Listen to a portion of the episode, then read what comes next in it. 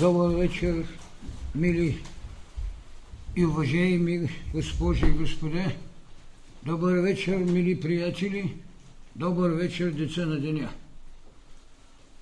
Благоволението на небето бе толкова щедро в своето послание тази година на животворчеството, че отреди на децата на деня и на народът ни наречен български в своето национално самосъзнание да извърши една велика идея служение със себе жертвата.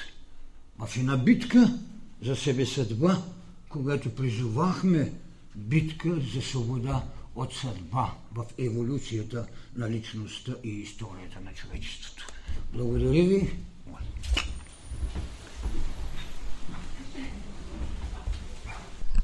Още веднъж добър вечер. Трудно ми е да отминя поръките и обичте на вашите, така както аз казвам, събожници в идеята на учението път на мъдростта, което нося като поздрав, като дълбока потреба на взаимността, като започнете от Лом, Виден, Белоградчик, Монтана, София, Хасково, Бургас, Варна, Добрич и още ред други градове, в които бях. Това, което роди и тогава и идеята за съборите, които нарекох къстословица на спомените. Тази голяма болка на взаимността, с която направихте своето събожничество един реален живот. А зная, че е много трудно да продължава взаимната жертва тогава, когато в един храм, а ние казахме дом на мъдростта, няма обряди. Много хора от всички прослойки са искали в едно учение да си сложи таблицата на обрядът. Аз казах и на много смела, много категорична мисъл. Няма нищо страшно в това, когато има в изобилие посредственост. Но страшното е тогава, когато няма изключения. Не е обидно, че хилядите години са живели в потребата на обрядът, защото ултарното моление е било вън от него, защото божеството е било трансцендентално, вън от човека – и зато и обосновах тезата си. Ако един обряд бъде даден, вътрешната еволюция и духовната будност на човека угасва в, в изпълнение на обряда. Аз изпълних своя обряд към Божеството. Така всички религии са създавали в мнозинството поведение на неразвитие, а на изпълнение на обрядът като достатъчна молитвеност или запалена свеж, или принесен жертвопринос, с който са изграждали поведение на удовлетворено знание. Това е ужасът. Обреди колкото искате. Ние водим и една битка за свобода от обряди – от тук е и класическото невежество в изповеданието на милиардите религии, хора в религиите, защото са изпълнили своето обрядно въздействие.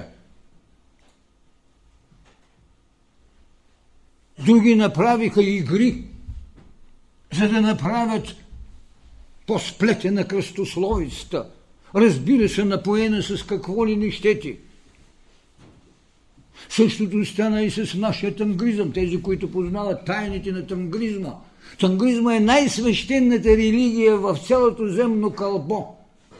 Защото преди хилядилетия тя е еднобожническа, без ангели и без сатани. Но се зададаха лъчи на обрядът, на игрите, на огноигрите, както ги имаме – така че аз ви нося любовта на вашите събожници от цяла България. И казано откровенно, аз наистина доста се бях затъжал за вашата публика и за моите приятели тук и за децата на деня в Казомък. Бях се затъжал. Не мога да го скрия. И не бива да го крия. Защото радостта, както казах, е усмивка на мъдростта. Мъдростта е живота на бъдното. Мъдростта е доктрината, която извежда човека до тази тайна, че човекът е един Бог в развитие. Аз не се страхувам от поругание, нито от елитизъм. На човека е нужен ключ да отключи още една врата в иерархия на духовните вълни.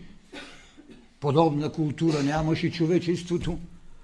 Те първа Европа вече почва да живее с идеята за иерархия на духовните вълни, за да може свободата в идеята от миналото да не е клеймо и да не, да не изисква насилие. Това беше идеята, с която дойдах при вас.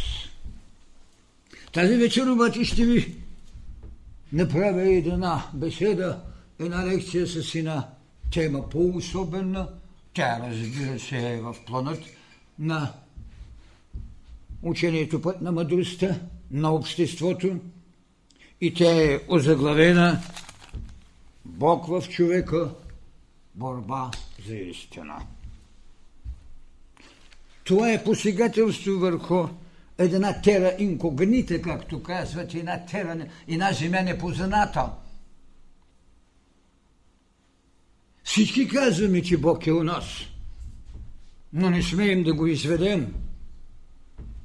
Не смеем да му дадем жизненост, а правим обичайно поклонение и алтарна молитвеност.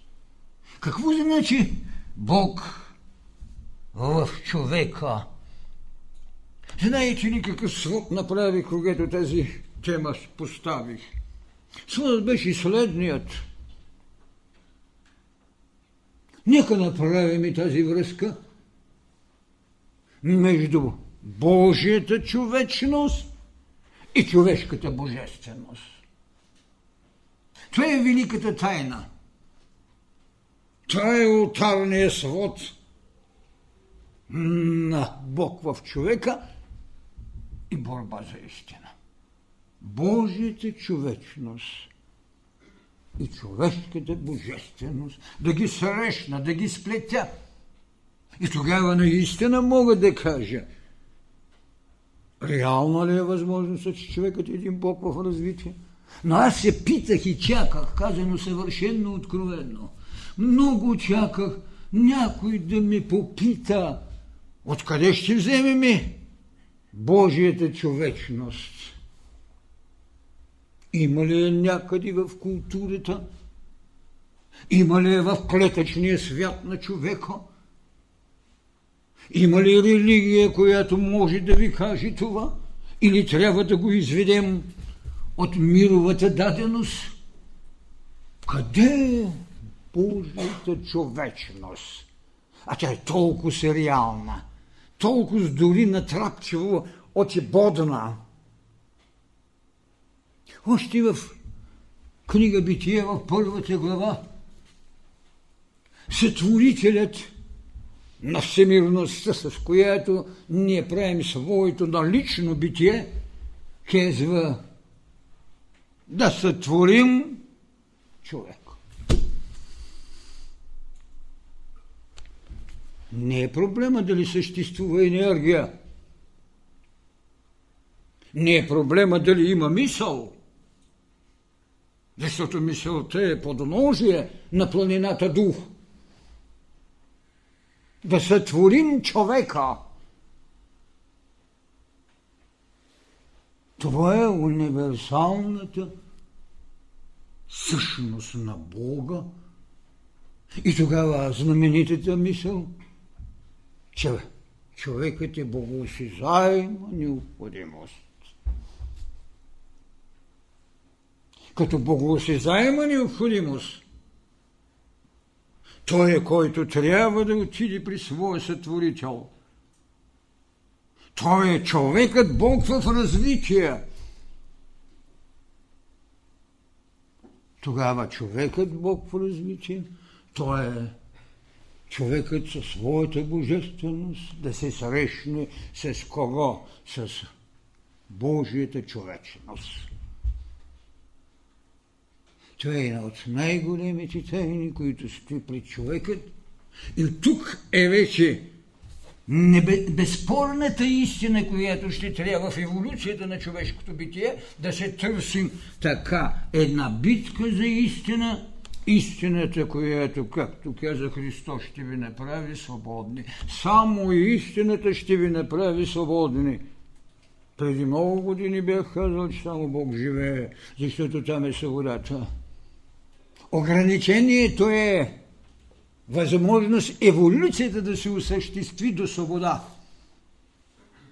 И тогава в съпътство с еволюцията вие ще намерите това, което подхвърлих тази вечер. Съдба, която ви придружава, а съответно вероученията на митологиите си създадаха и богини на съдбите, и от която сега нито една няма нито храм, освен музейни експонати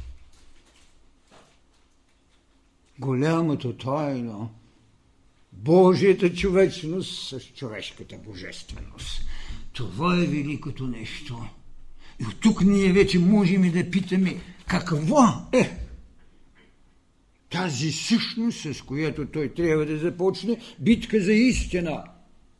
В тези две същности, защото в тези същности ние ще намериме така нареченото самореализиране.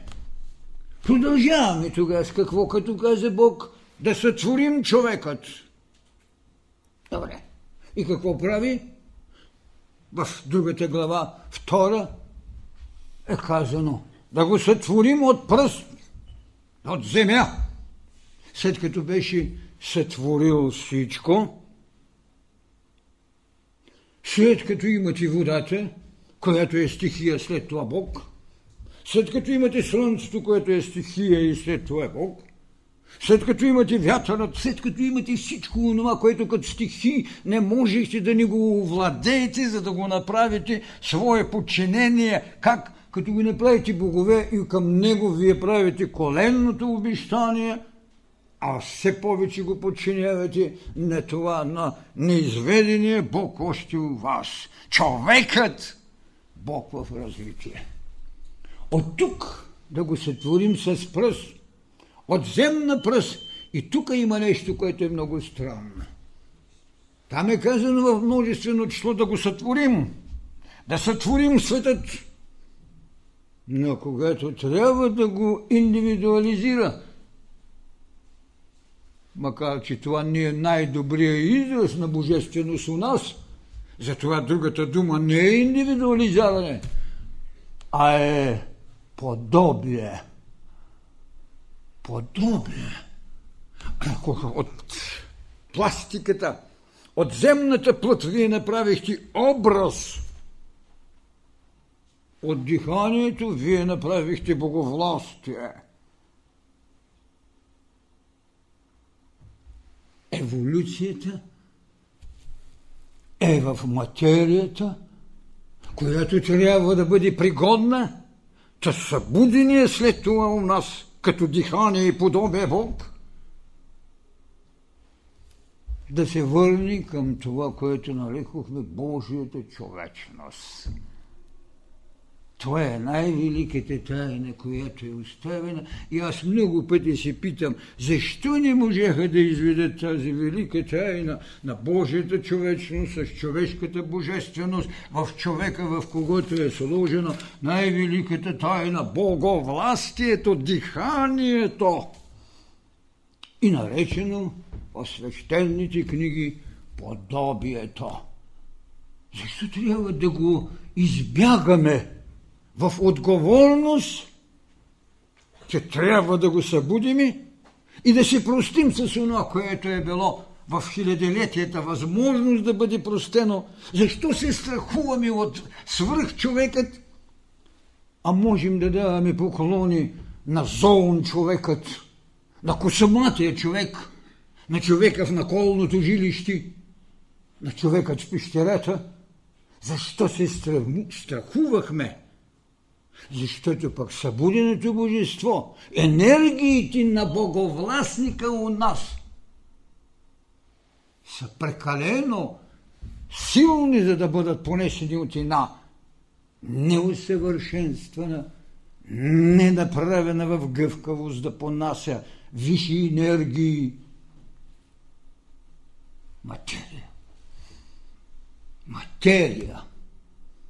От тук е мисълта ми, че материята не може да бъде отричана. От тук е мисълта ми, че материята не може да бъде дом на сатаната, както много религии са го направили – дори до известна степен и нашето християнство, да не говори за, за богомилите, по които изпълно нарекоха материята сатанинско дяло. Не. Материята е последната вибрация на божествената и духовност и енергия, така как дори Айнштайн го рече. Тази поносимост е много ясна. Един проводник – когато има четири или два, понася това и не може да му сложите по-малка или по-силна потреба, защото той ще изгори. Какво? Ето ви единството между дух и материя. Тогава вече ние трябва да кажем, къде в пътят на това съединение, на това единство между Божията човечност и човешката божественост, ние ще намерим еволюционният път – очертан в образа на исторични или исторически феномени. Защото в края на краищата човекът много малко разбира от природните феномени, като сили, с които е сложен в богоосъществяване, отколкото в нагледността на историята. Историческият феномен – за което аз казвам, че тя е изкупителка на безжалието на природата. Това копира историята. Безжалието на природата е еволюционна божественост, която трябва да извикаме на живот. И историята точно тази безжалност копира и ни поднася. Безжалието на природата, но не и жестокостта, което е ужасът защото историята съчетава безжалието, като го прави жестокост на човек. Това е ликът на историята, а не на духът на еволюцията и на божеството. Тогава къде ние трябва да тръгнем в своето проследяване, за да направим този велик свод? Хайде да вземем това, което казвам много простичко. Адам е сътворен. Добре, сътворен е Адам. Получава една особена привилегия да ражда. Но как? Получава една особена привилегия след хилядилетия да се срещат. Оставете годините, те нямат никакво значение. Да се срещнат с един роден. Роденият в благодатта на Христос, което значи наистина благодат, което значи преобраз, което значи енергетична божественост. Да се срещнат на Голгота.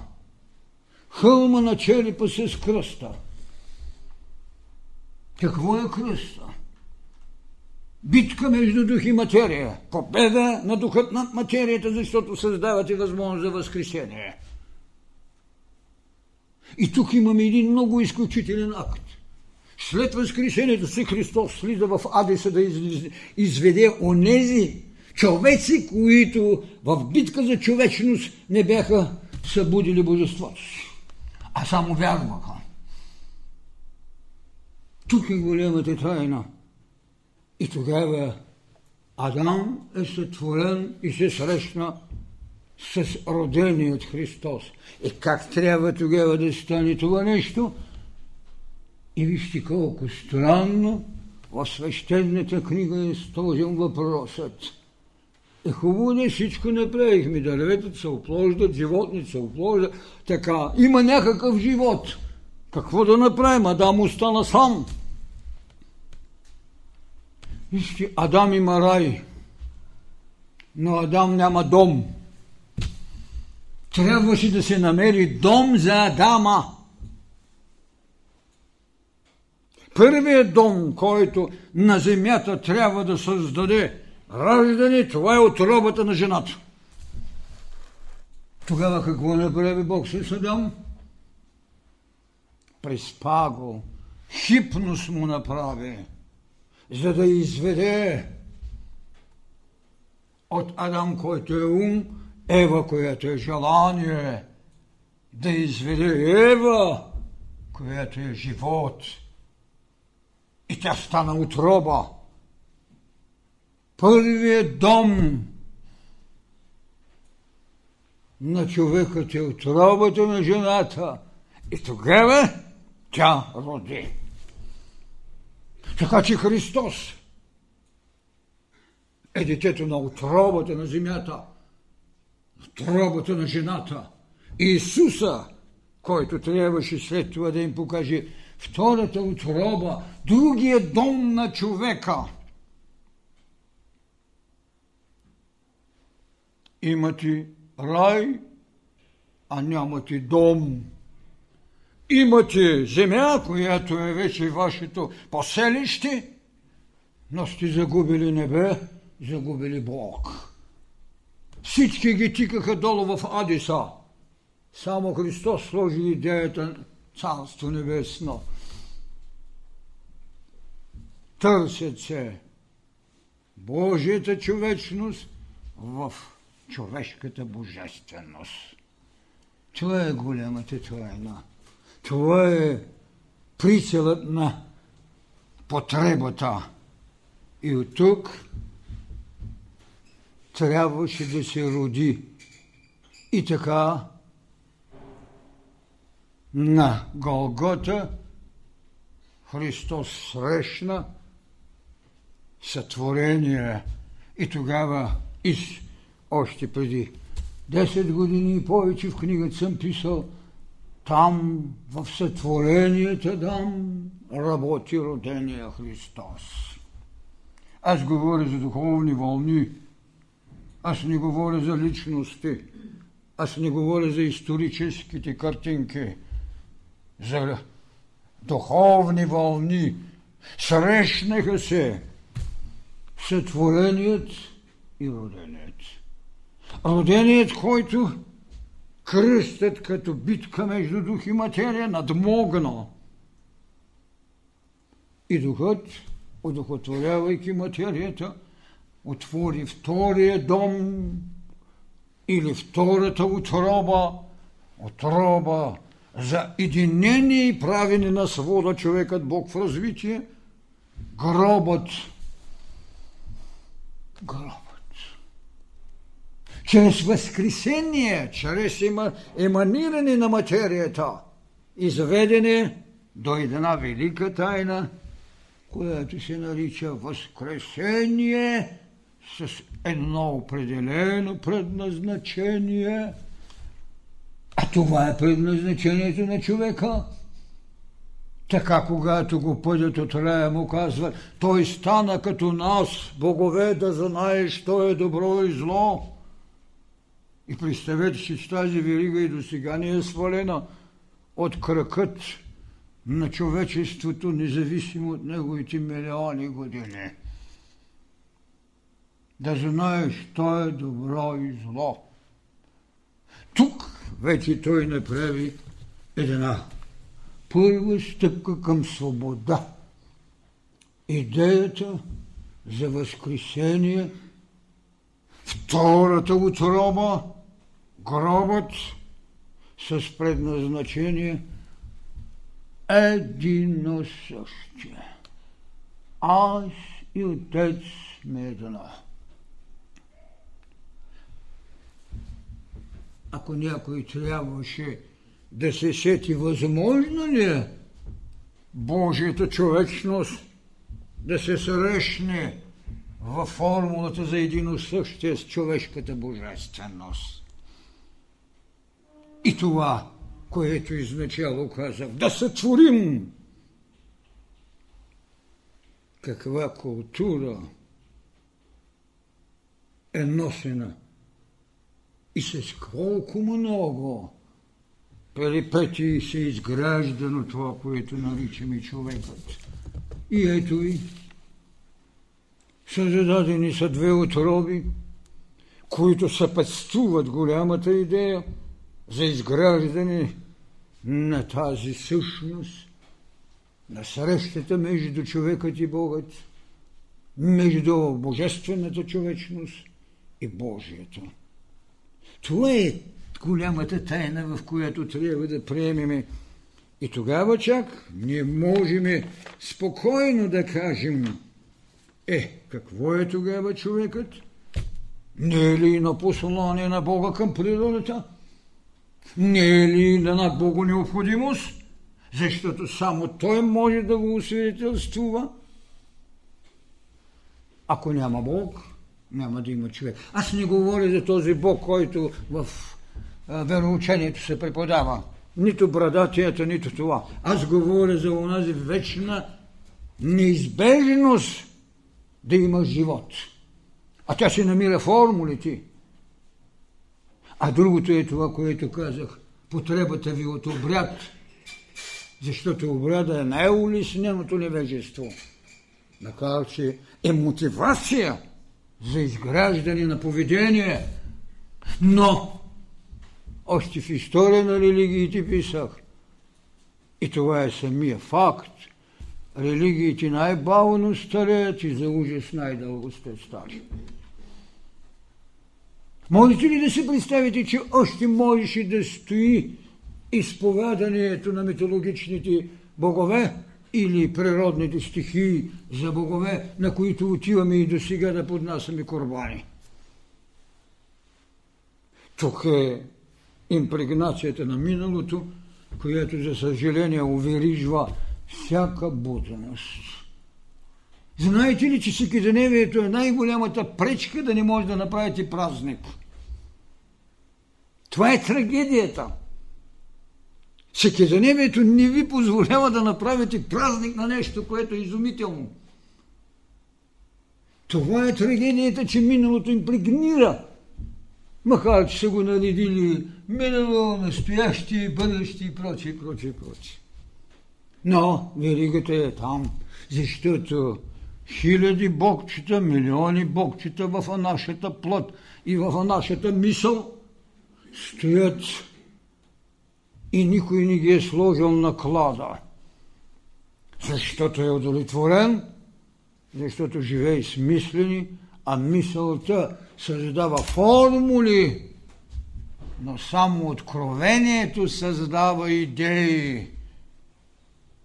И затова има две големи откровения в историята. Това на Хермес и това на Христос, дадено на ученика любим Йоанн. Тази тайна за свобода в идеята на срещата между сътвореният и роденият, между това велико таинство на божествеността ни. И от тук ние вече можем да потърсим и коя е най-голямата идея, която ще остане в битието на човека.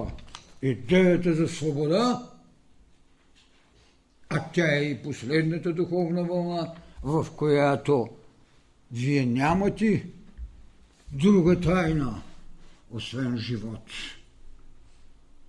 Вие не може да имате цел. Вие имате служение.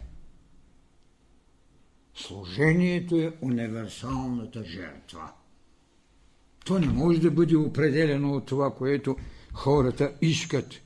И в такъв случай ние тогава бихме казали, добре, кое е онова, което у нас може да извика на живот, да го свети неосветения ъгъл на, на нашия личен дом и на нашия социален или миров свят. Светлината. Светлината. Тя е, която може да ви даде истина. А истината, както го каза Христос, тя е, която може да ви направи свободни. Каква светлина сме имали ние? В каква хронология бихме казали? А разбира се, това е хронология на някакви 4-5 хиляди години. Каква хронология все пак е съществувала в потребата на човека да се осъществява? Светлина, която като огън е крадена от Прометей, останал знамение, за което са писали много голями и посветени светлина, огън, краден от Прометей за спасение на човечеството. Защото Зевс иска да го разруши. С какво е тогава идеята на потоп? Много естествена и много лесно извинима е грешно човечество. А не ни еволюирало. Грешно. И тогава вие виждате отмъщение вместо еволюция. И точно тук Христос направи голямият ход да смените отмъщението с прощението. Да извикаш една грешница, която по закона трябва да бъде убита с камъни. Защото законът е око за око, зъб за зъб. А той да ви каже, да, който е праведен да хвърли камък. Не е волирана добродетел ли е правдата? Или е основание на събудена енергия, който наруши правдата да бъде отмъстен? Разбирате ли с какво се е блъскало? Но повече в религиозният ултар е искал прощение, когато Христос му го даде. Преди това е поемал отрицанието и бежалието на природата в социалния образ, наречен човечество. Така че Прометей решава да спаси човешкият род и краде светлина. Това е светлина за човек. Макар, че самият изхиля един от посветените. Но това е светлина за човекът. Това е човешката формула. Светлина човекът. На човекът е будна и потребна светлина. До коя? Светлина на зрението, светлина на душевността, светлина на мировото ни съзнание и Божествения дух. Така е казано и в Евангелието, светлината беше живот на човеците. Тази светлина е за човекът. Но за човекът, който трябва да бъде спасяван, без идея за неговия вътрешен огън. А да го спасите отвън, като вие отивате да му откраднете огън.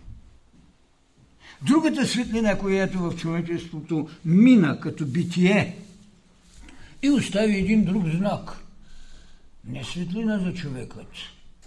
Това беше преображението. Това е таворската светлина.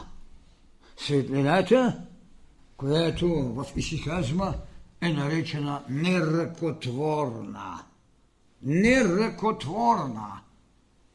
Това е еманацията на Божествения от нас, както го прави Христос на Тавор, където се преобразява и ми дава нетленната същност на своето минало. Зато и аз казах, че там няма место нито Моисей, нито дъждоносецът Илия. Един и другия бяха направили достатъчно в религията на отмъщението.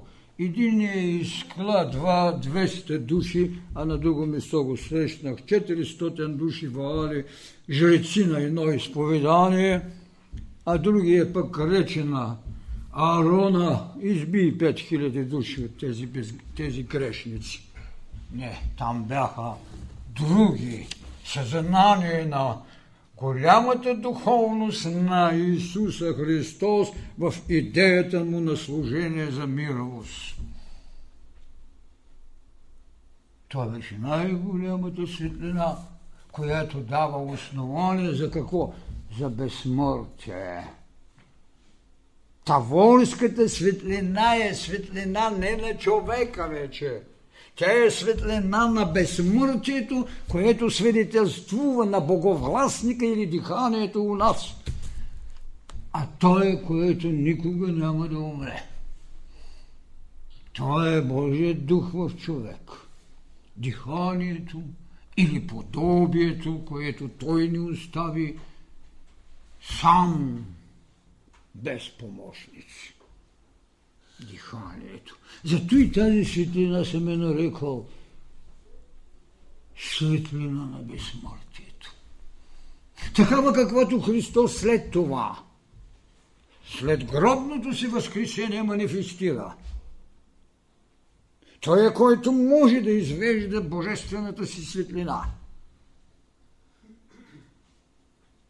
За разлика от крадената светлина – Прометей краде. Добре, но не спасява. Христос дава идея за безсмъртие и го манифестира след едно възкресение, където вече ние имаме нещо съвършено друго. Възкресението ви дава като пазител на откровението, тайната на единосъщието. Ако вие нямате възкресение, няма откъде да имате тайната на откровението едино същие. Това е голямото нещо. Това е светлината. Таволската светлина на безсмъртието и възкресенската на единосъщието. Тогава вече в идеята на единосъщието ние не можем да имаме съмнение, че наистина се срещат Божията човечност с човешката божественост. Бащата Бог не си е дечадата, както Кронос, както Зевс, както другите богове. Бащата Бог първи път християнство прави или Исуса, или Христос, прави достояние на битнината на човечеството, прави тази велика тайна. Бащата Бог да ни си е дечедата, а да ги прави единосъщни.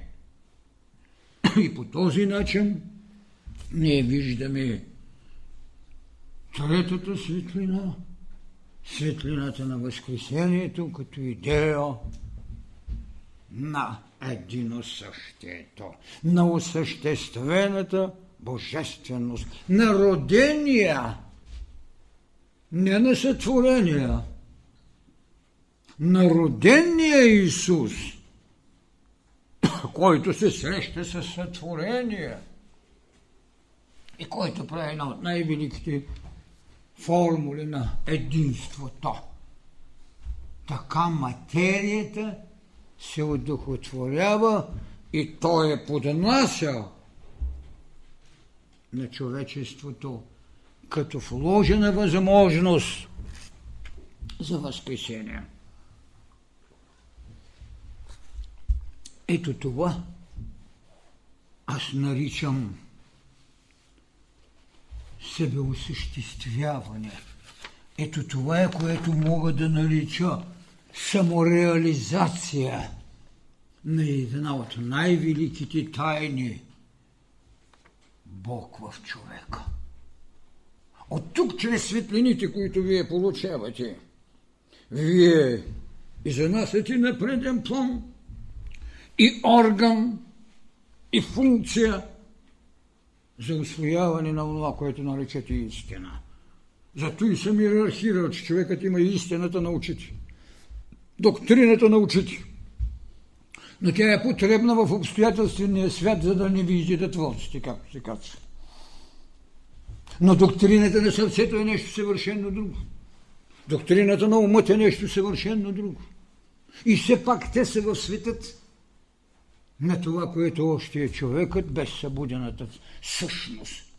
Човек не може да живее без божественост, но осъществява ли божествеността си, той съществува, докато се осъществи и тогава вече да каже, аз живея, защото само Бог живее.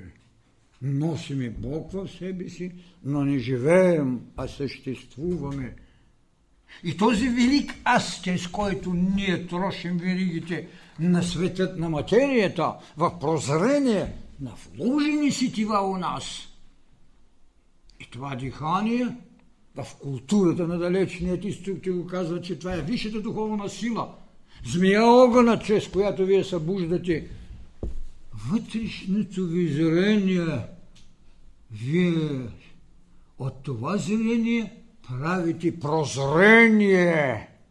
И от тази предопределеност, която са натрапили всички религии и философии, вие имате предназначение за разлика.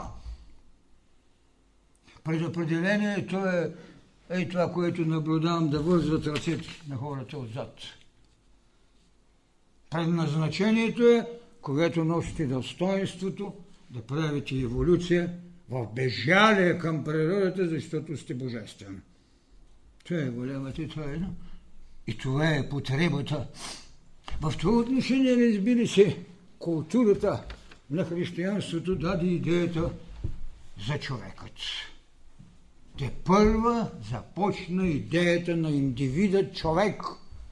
Вие имате раса преди това. Нямате човек. Христос за първи път заговори за индивид. За лично битие. И тук искам да иллюстрирам къде можете да намерите личното битие. Защото в края на краища будизмът, който преварва християнство с 600 години, вие няма да намерите личен аз. Ан атма има там. Без душа. Без личен аз. Ан атма. А ние не само, че имаме душа, но и дух.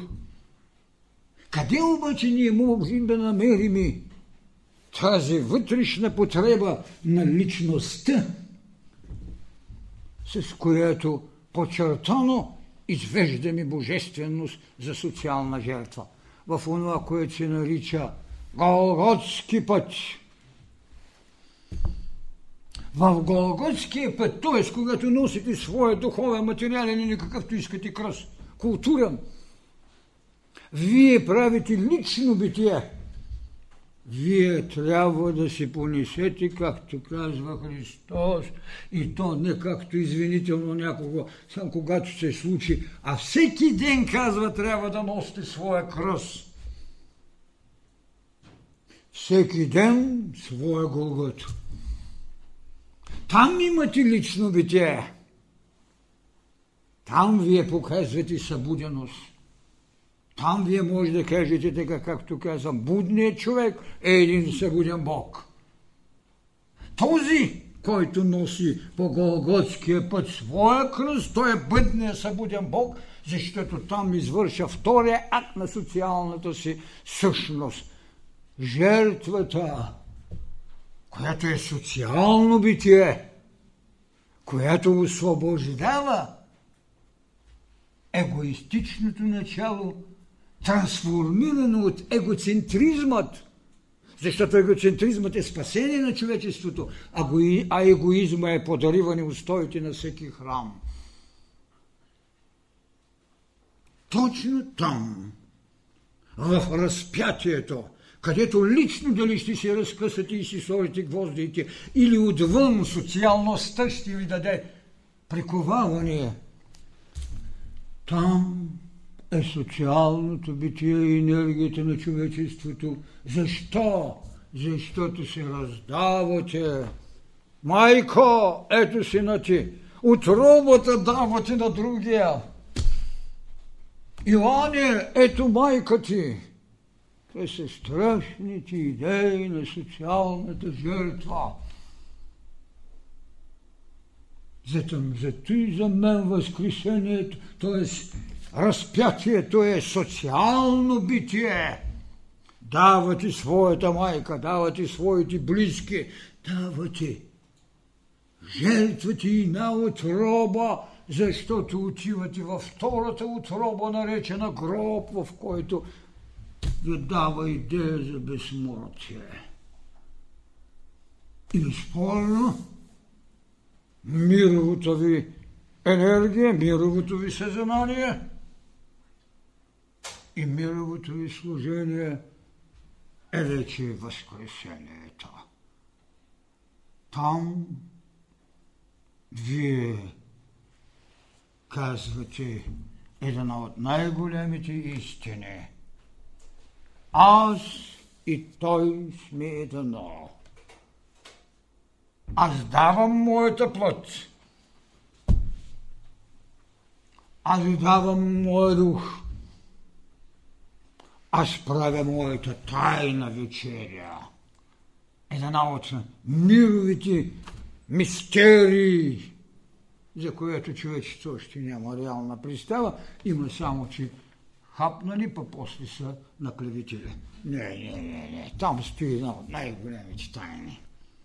Аз правя своята тайна вечеря, защото този хляб е моето тяло. Това вино е моята кръв. Това е мировата енергия, мировото битие на човека. Това е роданинството. Божията човечност в свърхът на свода с човешката божественост. Това са голямите тайни. Тази същност, която искам, независимо, че не мога в този съкратен час да ви кажа всичко върху тази тема, могат да се говорят още много неща, които са поставени, както идеята за културните духовни вълни, както идеята за расовите духовности и прочие, и прочие, в които можем да говорим и за тези учения, както ви казах, един будизъм, който има анатмата, т.е. безличността. Нямате душевност, нямате своя индивидуалност, имате нирвана – а не могат да споведат желанието. Дай да отричаме желанието. Дай да правим и проклятие. Кое е това, което човечеството да не справи? Аз наистина си спомням подканата на един приятел тук. Аз нямам време да говоря за културите на съвремието. Нали? За да мога да ви кажа къде, им, къде е така нареченото. Това, което беше, то е до научното знание – там имате магия, имате заклятия и нем подобните неща. Цялата наука на човечеството с хилядилетия изхожда от уния маги. Няма нищо, което културата да е открила. Между тази битка, която ви поднасям, между експериментът и откровението, между евристичното начало откривателското и експеримента, който да го потвърди. Да, на един академичен съвет, знаете, когато ми се похвалиха, че клонират, аз казах да. В книга Битие е казано преди хиляди-хиляди години, че Бог преди вас клонира от Адамева. Къде? Идеята за безсмъртието ще създаде това, което казвам след 50 или 100 години, една нова добродетел, наречена смърт. Това има липса на културата на света. Те, те нямат представа какво е социология. Ето това е битието на социологията, разпетието, когато може да дадете майка си. Не говоря само за това, елементаризмът в расовият принцип или родовото начало. Говоря за мирови майки. Когато трябва да кажеш, майко, ето си на ти. Това е ме на времето да рода идеята за събожника, а не да обичате врага, а не да отмъщавате на нарушителя на правдата и закона. Така че голямото таинство, което ни оставиха световете, беше сфинкса, оверижената воля и смълчаната мисъл в една протожена пререженост от 72 метра, с една уста от 2 метра, с крила, с образа на силата и човека. И тази тайна се опитвам да разтурна, да скъсам с една космато животно и с този елегантен цилиндър сега. Затова изтича времето, затова искам да ви помоля да завърша пак с тази велика тайна на себереализацията. Това е, което ще бъде надсловът, може би, на бъдещите ми послания – Божията човечност в човешката божественост. Благодаря ви.